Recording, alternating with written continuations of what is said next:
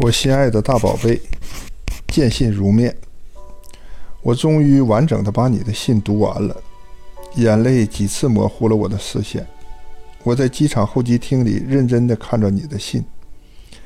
现在我觉得无法用言语表达我此刻的心情。我的女儿真的长大了，难得你还记得这些细节。你是爸爸这辈子最大的骄傲。你小时候，我接你放学回家的时候，你对我说的最多的话是：“爸爸，再给我出一个谜语吧。”我不知道我给你编了多少个谜语，你每个都猜得那么认真，每个都要猜到答案才肯罢休，然后就央求我再出一个。随着年龄的增长，你猜得越来越快，我完全来不及准备更多的谜语了。你应该记得，这时候我就会说出这个谜语：远看像惠若琪，近看像惠若琪，仔细一看是谁呢？你一听我说这个，你就央求我不说这个，说个别的谜语吧。我说我没有了，你也不听。在我们相互的斗智斗勇中回到家中，一进家门，我就如释重负的解放了一样。第二天接你放学前。我会认真地看一会儿灯谜书，记住两个谜面，准备你的提问。可是没一会儿，你就又猜出来了，就又开始前面说的那样。小时候你上的幼儿园是我们单位的机关幼儿园，每天你和我一起坐班车上班下班。你刚进幼儿园时很不喜欢，不想在那里，看着你哭闹不让我走，爸爸很心疼。但你适应能力很强，第二天就好多了。就是每天都要告诉我早点来接你。你最早送给爸爸的生日礼物，那个小地球仪，爸爸一直放在办公桌上。后来我和妈妈的生日，你都会准备礼物。这么多年都是你从训练的地点寄回家里的，难得你这么有孝心。记忆最多的是你把大量的时间留在了训练场。为了你的梦想，你吃了太多的苦。我一直跟别人讲，我们老惠家的苦都让你一个人吃了。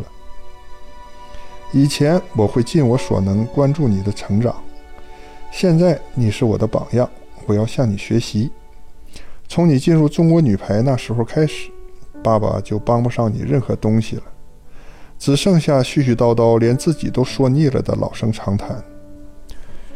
你的伤痛让我揪心。但你成熟的、充满正能量的心态也让我为你自豪。爸爸知道很多压力都是你自己扛过去的，因为你知道说出来就成了充满负能量的抱怨，就算得到了别人的安慰也无济于事，也不想给家人增添烦恼。我非常理解你在开讲节目里说的那句话，那个题目。感谢自己，还好我没放弃。在你手术的前后，我也非常茫然，恨自己帮不上忙，分担不了你的痛苦。当时感到非常的无助。你经历的这一切，爸爸真的从心底里佩服你。我和朋友常说，因为生了你，我也是对社会有贡献的人。因为你，所有人都对爸爸高看一眼，所以我非常享受。这是惠若琪爸爸的称谓，他会让我的满足感爆棚。现在爸爸没有他求，只是希望你能健健康康、平平安安、快快乐乐的生活。你想做的事情，老爸都支持你，我也愿意陪你在公益路上走得更远。爸爸很长时间没有写过信了。以前我上学的时候，你爷爷经常会给我写信。因为那时候通讯很不发达，今天啰啰嗦嗦也不知道应该写些什么。接到你的来信，让我太激动了，谢谢老大的爱。最后，我还是要强调一下爷爷经常说的家训：每天要喝三乐汤，就是知足常乐，自得其乐，助人为乐。另外，我和你妈会照顾好自己和你妹妹的，勿念。你自己要多注意身体，凡事量力而行。最后祝你学业有成，爱情事业双丰收。